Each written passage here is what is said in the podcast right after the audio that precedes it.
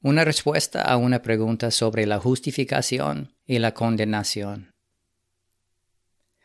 La justificación y la condenación son frecuentemente malentendidas.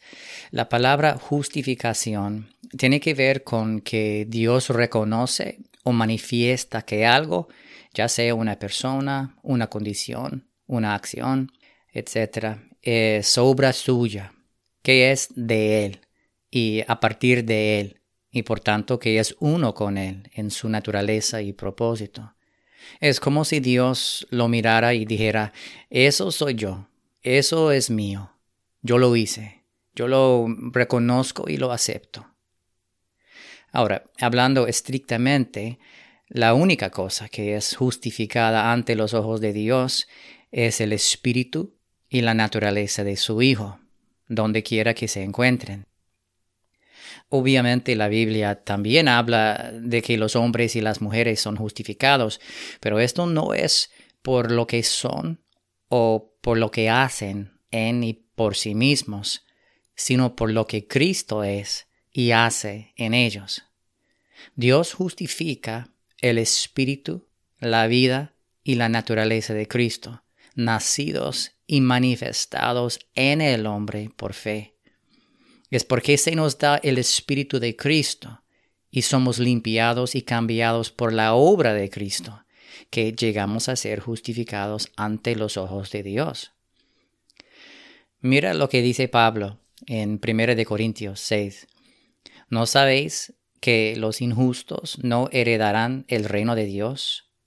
No erréis, ni los fornicarios, ni los idólatras, ni los adúlteros, y hace una larga lista. Y luego dice, y esto erais algunos, mas ya habéis sido lavados, ya habéis sido santificados, ya habéis sido justificados en el nombre del Señor Jesús y por el Espíritu de nuestro Dios.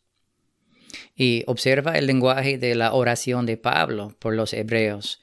Dice, el Dios de paz que resucitó de los muertos a nuestro Señor Jesucristo, el gran pastor de las ovejas, por la sangre del pacto eterno, os haga aptos en toda obra buena para que hagáis su voluntad aquí, haciendo Él en vosotros lo que es agradable delante de Él por Jesucristo, al cual sea la gloria por los siglos de los siglos. Amén.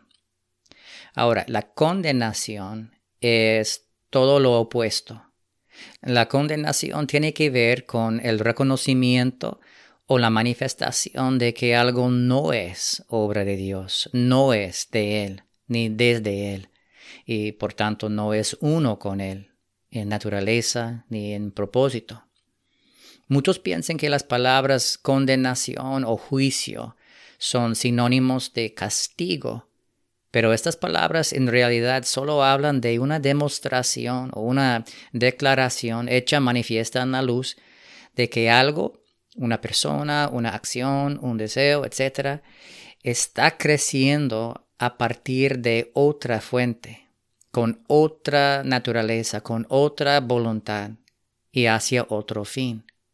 Es como si Dios dijera, eso no soy yo, eso no es mío, yo no lo hice, no lo reconozco. Estas palabras condenación o juicio son por lo general considerados algo malo.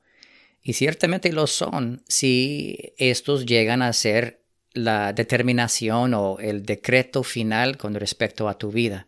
Quiero decir, si al morir el cuerpo se halla que eres, como dice Jeremías 2, un sarmiento de vid extraña, es decir, si tu alma ha recibido y crecido en una semilla contraria, entonces Dios no te reconocerá ser obra suya, sino que manifestará a ti mismo y a otros que has crecido en una vida y una naturaleza que Él no puede justificar. Y esto ciertamente es algo muy malo. Sin embargo, en el transcurso de nuestras vidas, nuestras vidas cristianas, experimentar el juicio y reconocer lo que Dios condena en el hombre. Está tan lejos de ser algo malo que realmente puede ser llamado un increíble regalo del amor de Dios.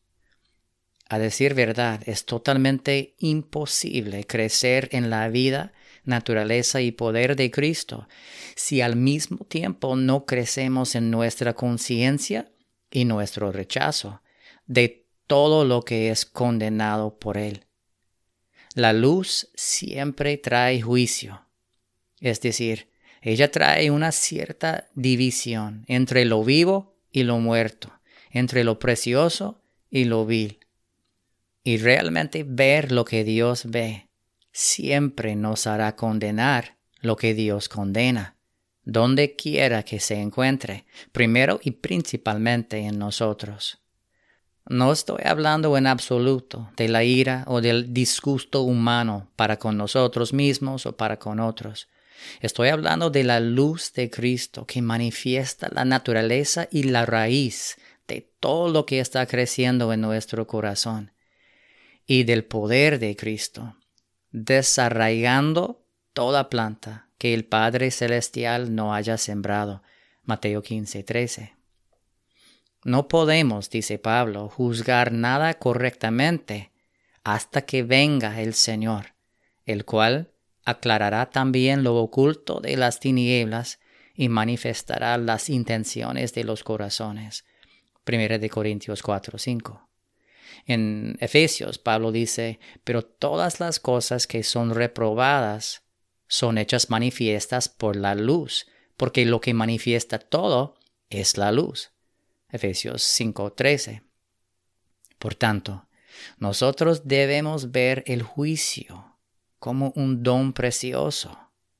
Es la forma en que Dios nos ayuda a identificar a nuestro enemigo es la forma en que Él diagnostica nuestra verdadera enfermedad.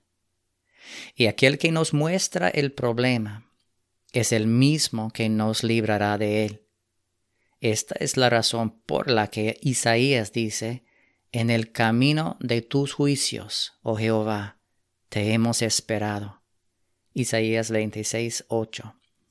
Y David testifica con palabras muy fuertes en Salmo 19, los juicios de Jehová son verdad, todos justos. Deseables son más que el oro, y más que mucho oro afinado, y dulces más que la miel, y la que destila del panal. Tu siervo es además amonestado con ellos. En guardarlos hay grande galardón. ¿Quién podrá entender sus propios errores? Líbrame de los que me son ocultos Detén asimismo a tu siervo de pecados de soberbia, que no se enseñoreen de mí. Entonces seré íntegro y estaré limpio de gran transgresión. Ahora, tristemente, cuando los cristianos oyen la palabra juicio o la palabra condenación, con frecuencia se apresuran a decir que no hay lugar para tal experiencia en la vida cristiana y rápidamente citan la primera mitad de Romanos 8, 1, ninguna condenación hay para los que están en Cristo Jesús, dejando por fuera la segunda parte del versículo, los que no andan conforme a la carne, sino conforme al Espíritu. Pero lo cierto es que la naturaleza carnal caída del hombre siempre está condenada, es decir, no está justificada donde quiera que se encuentre, incluso en un cristiano. Tal como lo explica Pablo con palabras muy fuertes en el resto de este capítulo, capítulo 8 de Romanos, la mente de la carne, dice, es muerte, es enemistad contra Dios, no se sujeta a la ley de Dios, y por eso dice, no puede agradar a Dios. Y así concluye, dirigiéndose a los creyentes, porque si vivís conforme a la carne, moriréis.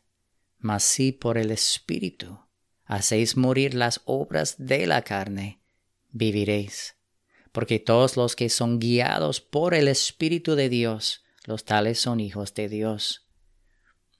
Es común hoy en día escuchar que la gracia ha eliminado la necesidad del juicio y que no toma en cuenta nuestra impiedad ni deseos mundanos. Pero muy por el contrario, Pablo insiste que la gracia es lo que nos enseña a renunciar a la impiedad y a las concupiscencias mundanas, y a vivir en este presente mundo sobria, justa y piadosamente. Tito 2.11. Muchos dicen que Cristo enfrentó el juicio de Dios para que nosotros no tengamos que hacerlo. Pero Cristo, clara y frecuentemente, dijo que todos los que lo siguen deben negarse a sí mismos, tomar la cruz cada día perder sus propias vidas, beber su misma copa, etc. Otros van más lejos al decir que por la obra externa de Cristo en la cruz son inmediatamente perfeccionados ante los ojos de Dios. Pero ¿cómo se alinea esta audaz afirmación con las numerosas declaraciones del Nuevo Testamento de que el Espíritu de Dios fue dado para limpiarnos de toda contaminación de carne y de espíritu, perfeccionando la santidad en el temor de Dios? 2 Corintios 7.1. La razón de estos malentendidos no es que las escrituras no sean claras en este tema, sino simplemente que el hombre quiere ser libre de la condenación sin experimentar una verdadera libertad de la naturaleza que está condenada.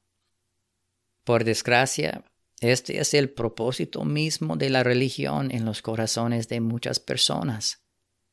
El hombre quiere sentirse libre de las consecuencias del pecado, sin ser internamente libre del poder, contaminación y placer del pecado. Quiere afirmar que ya no está en la carne, aunque su mente, sus deseos y su tesoro permanezcan firmemente fijados allí. Y así, al leer las escrituras del Nuevo Testamento acerca de cosas como una vida nueva, uh, libertad del pecado, una nueva creación, una novia sin mancha, etc. Nos apresuramos a suponer que estos versículos, de alguna manera, describen nuestra condición actual, en lugar de volvernos a la luz de Cristo, que es el pronto testigo en el corazón, como dice Malaquías 3, que siempre manifiesta las cosas como realmente son.